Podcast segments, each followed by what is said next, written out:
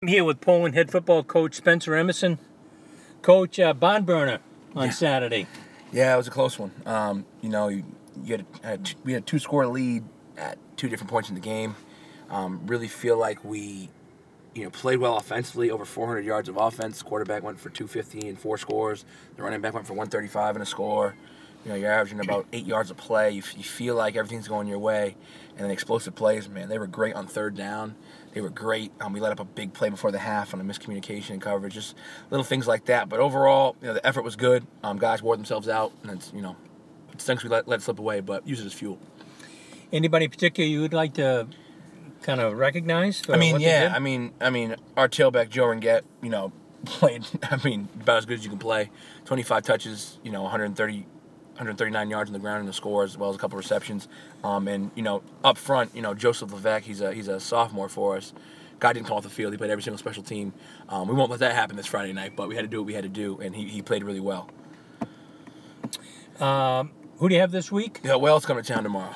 Well, you know, uh, that'll be a task, although they, you know, you, you, you take Bridge out of that lineup and a couple others, and uh, they're still a really good football team. There's no question about that, but they're not the team we've seen in the past. Yeah, I mean, we played them in the in the, in the um, playoff game last year, the one eight matchup. We played, you know what I mean. We ended up losing by, by quite a bit, but you know, it's 28-14 at, um, in the third quarter. It's a ball game, and uh, you know, this year we definitely feel like we've improved.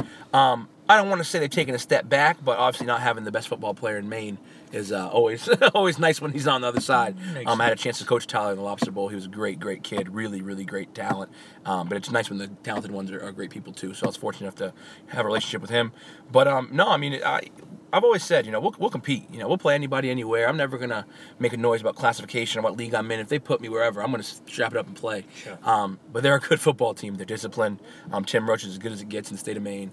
Um, they're they just don't make many mistakes. You know, they're not that average high school football team that you're going to get a couple, Yeah. you know, crazy plays here and there. They're very very sound. They're very very disciplined. However, there are some, you know, there are some, you know, we have some players that can make some plays. So you know, we're, it's our home opener. Kids are excited, and you know, what an opportunity. You know, we always say, why not us?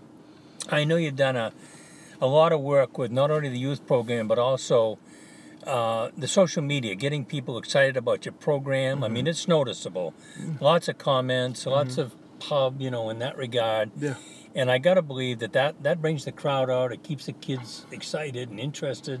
Yeah, I think so. I, I kind of look at football as like from a more modern sense, and that, and that takes from my experience um, working with as a you know in video up at UMaine when I was a student assistant.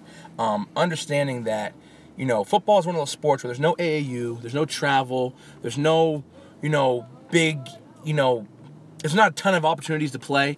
It's one of those things where you only get eight opportunities a year. You know what I mean? So my biggest thing is we're prepping all year for those eight guaranteed opportunities, and we want to put a good product on the field. Now, anytime you have a product to put out, which is our you know our play Friday night, we want to make sure people are excited about that. We want to sure the kids are recognized, the fans understand that they're we're accessible and they're welcome to you know, see what we do. You know, I believe in doing things the right way and holistically, and making sure that we're teaching more than just football. You know, we're teaching life lessons. So if I can do that with little kids, and I can do that with um you know online and the parents, you know, it's just one extra thing I can do to help my my players become better people. Now, you said you had uh, a supper tonight. Yeah, we had we had a team Who, dinner. who puts that on? Also, the parents, um, um, our um, Brady Downing's mother, Mrs. Downing, she's a teacher at the school. She does a great job of organizing it. She reaches out to all the players, parents, and everybody brings a dish. Everybody gets a So it's. It's a potluck. We did it right in the cafe right after Thursday practice. I think EL does the same thing. Yeah, yeah, it's a Yeah. pretty cool thing. You know, it's just want some, you know, the kids can get a good meal in, and it builds camaraderie. And you know, no hats, no phones. We, no one's on their phones. It's kind of a nice time to interact. and Nice. guys can get together. We used to do that at an individual kid's house. Yeah. and they'd put us all out back or something, and you know, same idea. That's awesome. Well, coach, good luck this week, Thanks so and much. uh, wait to see the score. It'll be exciting. Absolutely. All right, take care. Thank you.